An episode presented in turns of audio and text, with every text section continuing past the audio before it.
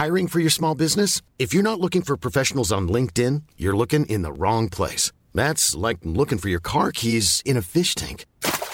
LinkedIn helps you hire professionals you can't find anywhere else, even those who aren't actively searching for a new job but might be open to the perfect role. In a given month, over 70% of LinkedIn users don't even visit other leading job sites. So start looking in the right place. With LinkedIn, you can hire professionals like a professional. Post your free job on linkedin.com/people today. Bonjour, c'est Thibault Lambert et vous écoutez Code Source, le podcast d'actualité du Parisien. La future autoroute A69, dont les travaux ont démarré au printemps 2023 dans le Tarn, fait l'objet d'une contestation de plus en plus vive ces derniers mois. Cette route, déclarée d'utilité publique depuis 2018, doit permettre de réduire le temps de trajet entre Castres et Toulouse en Haute-Garonne, deux villes éloignées d'une cinquantaine de kilomètres et qui sont aujourd'hui reliées par une route nationale. Depuis plus d'un an et demi, des opposants locaux et des militants écologistes multiplient les actions contre ce projet qu'ils trouvent inutile, nocif pour l'environnement et le climat. Ils demandent la suspension immédiate des travaux. On fait le point sur le débat autour de l'A69 dans Code Source avec deux journalistes du service Futur du Parisien, Emilie Torgemen et Aymeric Renou.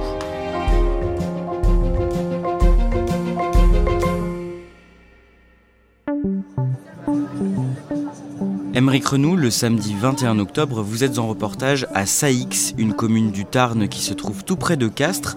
Et ce jour-là, entre 4000 et 9000 personnes mènent des actions à plusieurs endroits sur le tracé de la future autoroute A69. Qu'est-ce que vous voyez sur place ? Alors je me trouve sur un lieu-dit qui s'appelle la Crémade. En fait, c'est une ancienne ferme qui se trouve sur le tracé prévu de l'A69. Cette ferme va être rasée parce qu'il y a des travaux qui vont être entrepris.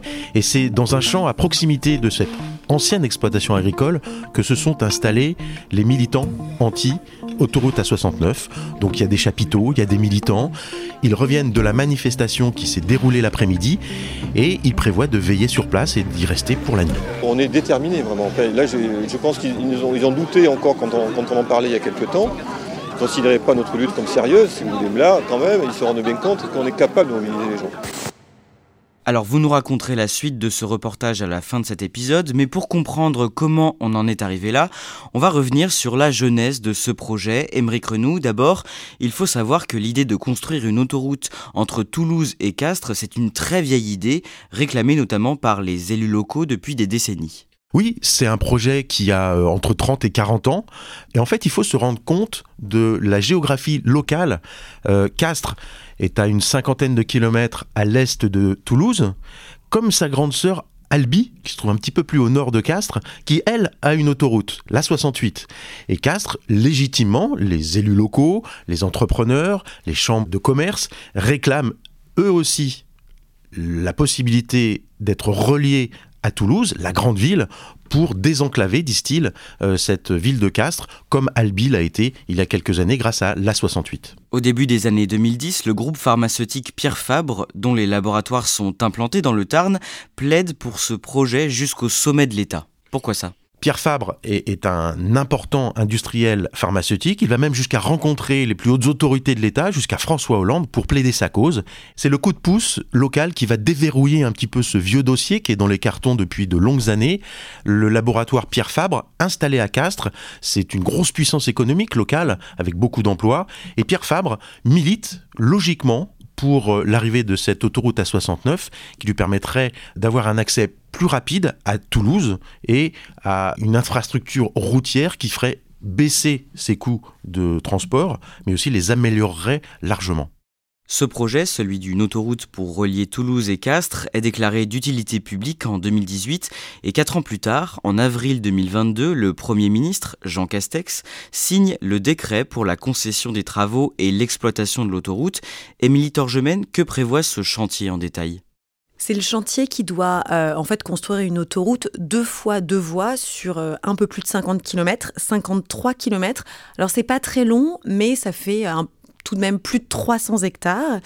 En tout, ce sont une vingtaine de communes qui sont traversées. Aymeric Renou, quelques semaines plus tard, le 8 mai, un collectif local baptisé La Voix est Libre, créé depuis plusieurs mois pour s'opposer à l'A69, organise un petit rassemblement dans la commune de Teulat, dans le Tarn. Que dénonce ce collectif ? Alors le collectif, il réagit parce qu'administrativement, ça s'emballe. Il dénonce cette emprise de 300 hectares. On va prendre des terres agricoles, on va occuper de l'espace qui, logiquement, est utilisé aujourd'hui pour l'agriculture. C'est ça ce qu'ils dénoncent. Ils dénoncent aussi cette course à la bitumisation de l'espace.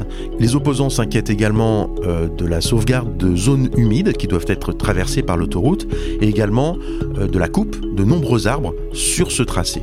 Selon eux, le projet est même inutile. Alors oui, ils font leurs calculs. Ils estiment qu'avec seulement 7000 véhicules par jour, le chantier est complètement inutile. 7000 véhicules, c'est à peu près le minimum qui circule aujourd'hui sur la RN126, qui relie aujourd'hui la ville de Toulouse et celle de Castres. RN126, que le tracé de l'autoroute va suivre. Et ensuite, ils disent que le coût du péage de l'autoroute va être exorbitant, entre 17 et 20 euros, ce qui exclut les plus pauvres de cet usage. Et enfin, ils trouvent que le gain de temps avec cette autoroute n'est pas si important que ça. 1h20 aujourd'hui via la nationale, contre 1h sur l'autoroute demain. Est-ce qu'une alternative à ce projet est possible, selon eux ? Alors oui, ils ont même présenté une autre voie possible, avec le développement d'une véloroute, l'aménagement de la fameuse RN126 qui existe aujourd'hui. Ils pensent qu'il est possible, pour un budget d'environ 100 millions, de l'aménager, contre un budget de 400 à 500 millions pour l'autoroute. Et puis, il propose aussi d'améliorer la desserte ferroviaire entre Toulouse et Castres, qui existe déjà, mais dont la fréquence est trop faible à leurs yeux aujourd'hui. Ils ont commencé à arriver. Les opposants à ce projet d'autoroute espèrent que cette journée sera décisive. On fait un saut dans le temps. Un an plus tard, le samedi 22 avril 2023, une grande manifestation organisée dans le Tarn rassemble entre 4000 et 8000 personnes opposées au projet. Aymeric Renou, cette fois-ci, des organisations écologistes d'ampleur nationale se sont jointes à cette cause. Oui, là on change d'ampleur. Là, le dossier devient national. Pourquoi ? Parce qu'il y a des précédents. Il y a une urgence climatique, il y a des mouvements nationaux écologistes qui se mettent dans le dossier. Un mois auparavant, à Sainte-Soline, l'endroit symbolique de lutte contre les méga-bassines qui se trouvent dans les Deux-Sèvres, les opposants à l'A69 tiennent un stand et ils font la promotion de leur lutte. Et cela fonctionne. Les Soulèvements de la terre rejoignent ce mouvement qui, jusqu'à ce moment-là, était purement local, voire régional, et font monter la sauce. Ils réussissent à mobiliser plusieurs milliers de personnes en ce mois d'avril. La manifestation est énorme, elle reste très familiale, il n'y a pas de violence entre les forces de l'ordre et les opposants. Et ça va marquer un tournant dans la lutte contre cette autoroute A69 aux yeux des militants.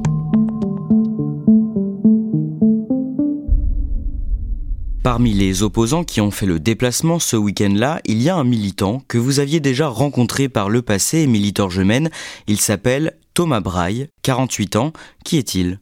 Thomas Brail est un arboriste grimpeur originaire du Tarn. Alors un arboriste grimpeur, qu'est-ce que c'est ? Ce sont en fait ces gens qui élaguent les arbres et qui montent très haut avec des engins dangereux, donc qui ont une vraie compétence pour grimper dans les arbres.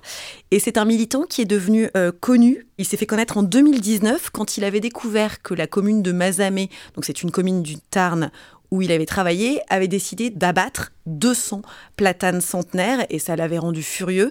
Et de professionnel des arbres, il est devenu un militant, et un militant qui a vraiment marqué en fait les mouvements écologistes français. Il a créé un groupe qui s'appelle le Groupe National de Surveillance des Arbres.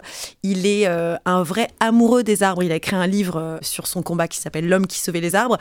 Et c'est un militant vraiment dévoué à sa cause. Et donc lui, quel est son moyen d'action ? Eh bien en fait, il utilise sa compétence professionnelle, il sait grimper dans les arbres, il sait s'y maintenir avec des baudriers, et son moyen d'action, eh bien, c'est d'occuper les arbres. Il s'installe, il monte dans son baudrier et il s'installe des jours durant. Alors il l'avait fait pour Mazamet en 2019, il a fait ensuite pour une petite ville qui s'appelle Condon, où les arbres malheureusement n'avaient pas été sauvés pour le coup. Il s'était par exemple installé dans un platane en face du ministère de l'écologie pendant 3 jours pour manifester contre la coupe des arbres à Condon. Emilie Torgemen, pendant le week-end de mobilisation entre les communes de Castres et de Verfeil, vous interrogez de votre côté le patron d'Atosca, l'entreprise chargée de construire et d'exploiter à l'avenir l'autoroute. D'abord, qu'est-ce qu'il répond aux critiques sur l'impact environnemental du projet ? Ce qu'il explique tout au long de l'interview, c'est que, d'abord, il respecte les règles environnementales, il est vraiment dans la loi, dans le respect de la loi. Et puis, dit-il, en fait, cette autoroute répond aux besoins d'une population enclavée, donc il s'appuie vraiment sur le soutien des élus et d'une partie de la population. Et selon lui, l'impact environnemental est en fait très faible. Que rétorquent les opposants à cet argument ? Eh bien, en fait, il y a deux types d'arguments. Il y a l'aspect construction. En fait, construire une autoroute, ça consomme notamment beaucoup d'eau, ça pollue. Il y avait au début du projet l'idée d'ouvrir des carrières locales, donc ce qui peut aussi provoquer des problèmes de pollution, ce qui a finalement été abandonné par le concessionnaire. Et puis, de manière un peu plus philosophique, en tout cas au plus long terme, construire une autoroute, c'est parier encore sur le tout voiture et c'est faire en sorte que les voitures roulent plus vite. Et donc, qui dit voiture qui roule plus vite, dit plus d'émissions de gaz à effet de serre. Et donc, les opposants disent que la construction de cette autoroute va en fait à l'encontre du sens de l'histoire à un moment où on est dans une urgence climatique. Et ce patron, Martin Gerlinger, il vous dit que l'entreprise a prévu de compenser les destructions. Qu'est-ce que ça veut dire ? Eh bien, sa phrase choque un peu, c'est « pour chaque arbre coupé, nous en planterons 5 ». Pareil pour les arbustes. Et il parle spécifiquement des arbres dits patrimoniaux, ce sont en fait des platanes très anciens, pour certains centenaires, et qui comptent dans le paysage. Alors pourquoi ces compensations peinent à convaincre les opposants au projet ? Alors, la compensation en droit français, en droit de l'environnement, c'est vraiment la dernière des solutions. Normalement, on évite de détruire. Ensuite, éventuellement, on répare et au pire du pire, on compense. Compenser, c'est très incertain puisqu'on n'est pas sûr que les arbres qui vont être plantés vont prospérer. On est quand même dans un moment de changement climatique. Est-ce que ces arbres vont bien pouvoir s'installer ? Et puis, peut-être de manière plus immédiate, couper des arbres centenaires pour planter des petits arbres, eh bien forcément, sur le paysage, sur l'empreinte émotionnelle, ça n'a rien à voir. Et même sur la captation de CO2, eh bien, il faudra attendre des années avant que ces arbres aient la même performance. Aymeric Renou, de son côté, quelle est la position du gouvernement quand toutes ces critiques se font entendre au printemps sur ce projet d'A69 ? Le gouvernement est un peu embêté, c'est Clément Beaune qui est à la manœuvre, le ministre des Transports, et Clément Beaune, il essaie de jouer la carte de l'apaisement en disant « tous les projets d'autoroute ne seront pas achevés comme ils sont prévus, mais dans le même temps, l'A69 se fera », dit-il. Et il invite les différentes parties, les opposants et les pros, à se rencontrer sous son égide afin de trouver des solutions pour que le chantier se fasse. Le collectif La Voix est Libre ainsi qu'une quinzaine d'associations multiplient de leur côté les recours en justice. Début août, le tribunal administratif de Toulouse refuse de suspendre les travaux. Aymeric Renou, qu'est-ce qui se passe ensuite ? On se rend compte que les travaux ont bien repris. On voit que le chantier se prépare. Et puis, dans la nuit du 31 août au vendredi 1er septembre, il se passe quelque chose d'assez symbolique. Une coupe d'arbres à Vendine est organisée la nuit, après minuit, parce que l'entreprise qui gère les travaux veut pas attirer l'attention et susciter la mobilisation des opposants. Sauf que les opposants, Thomas Brail en tête avec ses écureuils, comme ils s'appellent, occupent ces platanes et donc ils se font déloger et l'entreprise coupe ses arbres. Et là, symboliquement, on se rend compte que c'est le vrai début des travaux et des vraies conséquences écologiques de cette autoroute A69.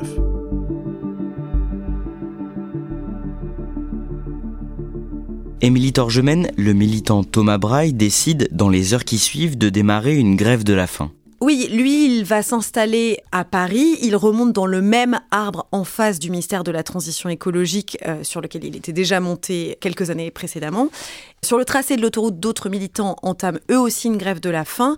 Dans le détail, en fait, ils ne s'alimentent plus, ils ne mangent plus du tout d'aliments solides, ils ne boivent plus que des bouillons. On va être vraiment fatigué là, rester assis sur la branche. S'il vous plaît, M. Beaune, faites en sorte que la justice fasse son travail encore dans un état de droit. Laissez-nous encore penser que dans ce pays, la justice fait son travail, elle le fait correctement. Voilà, je vous remercie et puis je vous souhaite une bonne journée. Merci, au revoir. Le jeudi 19 septembre, le ministre des Transports, Clément Beaune, accepte de recevoir Thomas Brail. Qu'est-ce que ça donne ? Eh bien, à ce moment-là, Thomas Brail est en grève de la faim depuis 19 jours déjà. Il va dans le bureau du ministre des Transports, avec lequel il parle une heure, et il remonte immédiatement dans son platane. Le message est clair, il n'a pas du tout été satisfait des réponses données par le gouvernement, et il reprend sa grève de la faim. Aymeric Renou, le mercredi 4 octobre, l'hebdomadaire L'Obs publie une lettre adressée au président de la République, signée par 1500 scientifiques. Que dit cette lettre et qui en sont les signataires ? Il y a des auteurs du GIEC, il y a des membres de l'Académie des sciences, il y a des membres du Haut Conseil pour le climat. Donc ce sont des scientifiques reconnus pour leurs travaux. Qu'est-ce qu'ils disent ? Ils disent que le projet de l'A69 est incompatible aujourd'hui avec l'urgence climatique.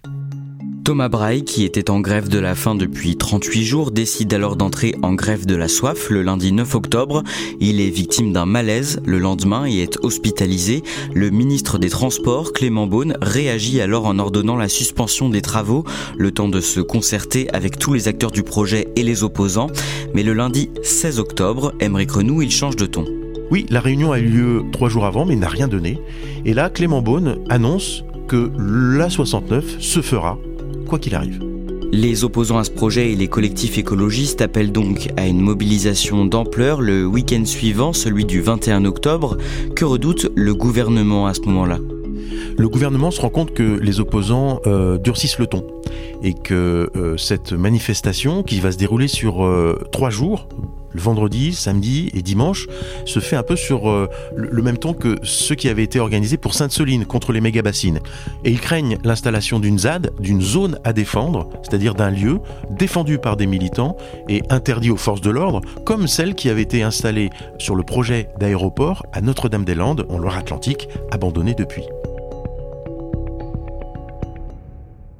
On en revient au début de cet épisode. Aymeric Renou, vous vous rendez sur place le samedi 21 octobre.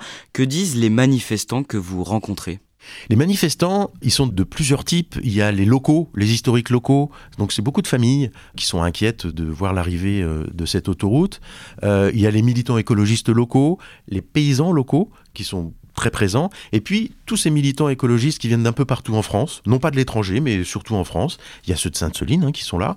Et ils disent... on va rien lâcher, même si administrativement les choses sont mises en place, même si le chantier commence vraiment, on ne va rien lâcher, on va occuper le terrain et on va empêcher le chantier de continuer. Comment se passent les heures qui suivent ?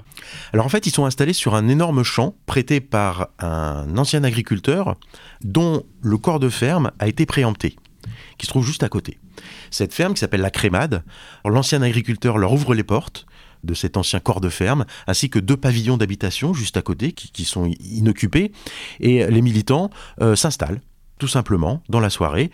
Ils font une sorte d'état des lieux. C'est assez rigolo d'ailleurs, parce que les militants s'installent un peu dans toutes les pièces, regardent ce qu'il y a, ils découvrent des vieilles bouteilles de vin, des vieux journaux, et ils commencent à organiser les tours de garde, parce qu'en fait, on installe une ZAD.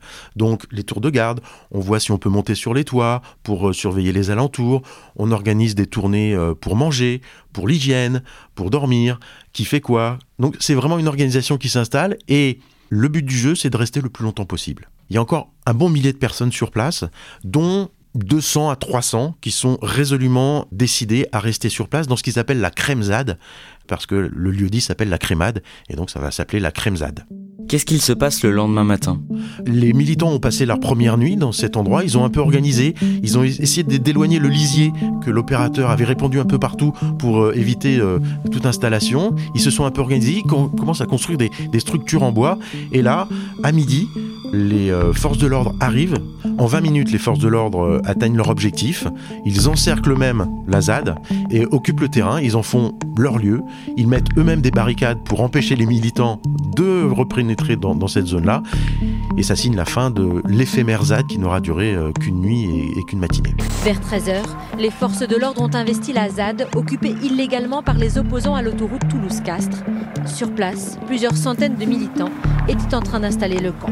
Le face-à-face est tendu. Sur ces images fournies par la police, les opposants jettent des pierres. Les forces de l'ordre répliquent avec des gaz lacrymogènes. Personne ne recule. Chacun campe sur ses positions. Ambiance surréaliste quand les opposants se mettent à danser. Aymeric Renou, où est-ce qu'on en est maintenant ? L'autoroute va bel et bien se faire ? Personne ne sait si l'autoroute va se faire ou pas, parce que d'un côté, les opposants restent très très déterminés. D'un autre côté, administrativement, rien ne s'oppose à ce que cette autoroute se construise. Il reste l'opposition locale et nationale. Est-ce qu'elle sera assez forte pour faire plier le gouvernement et les autorités locales pour mener à bien ce projet ? On le saura certainement dans les mois qui viennent. Emilie Torgemen, pour l'heure, c'est l'A69 qui attire l'attention des militants et des médias. Mais est-ce qu'il y a d'autres projets contestés comme celui-ci en France ? Oui, en fait, il y a une dizaine de projets d'autoroutes. Alors, j'entends des tronçons d'autoroutes, des petits morceaux d'autoroutes qui sont en cours. Parmi ces projets, un certain nombre sont contestés et sont plutôt bien partis. C'est le cas en Ile-de-France. L'A104, en fait, dans le nord-est de Paris, devrait se faire. Pareil, du côté de Nancy-Metz, on a l'A31 bis qui est vraiment... Les travaux sont très bien engagés. Il y a de la contestation, mais globalement, ça ne mobilise pas au niveau national.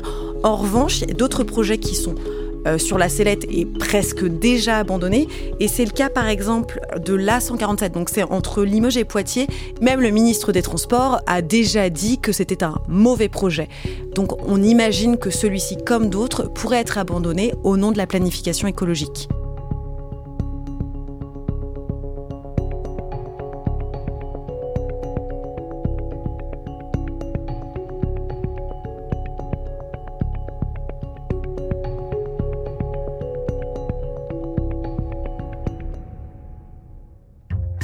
Merci à Emilie Torgemen et Aymeric Renou. Cet épisode a été produit par Barbara Gouy et réalisé par Julien Moncouquiol. Si vous aimez Code Source, parlez-en autour de vous, abonnez-vous sur votre plateforme d'écoute préférée, laissez-nous un commentaire et des petites étoiles. Vous pouvez aussi nous écrire à cette adresse codesource@leparisien.fr et ne manquez pas non plus Crime Story, le podcast fait divers du Parisien, disponible également sur toutes les plateformes avec une nouvelle affaire chaque samedi.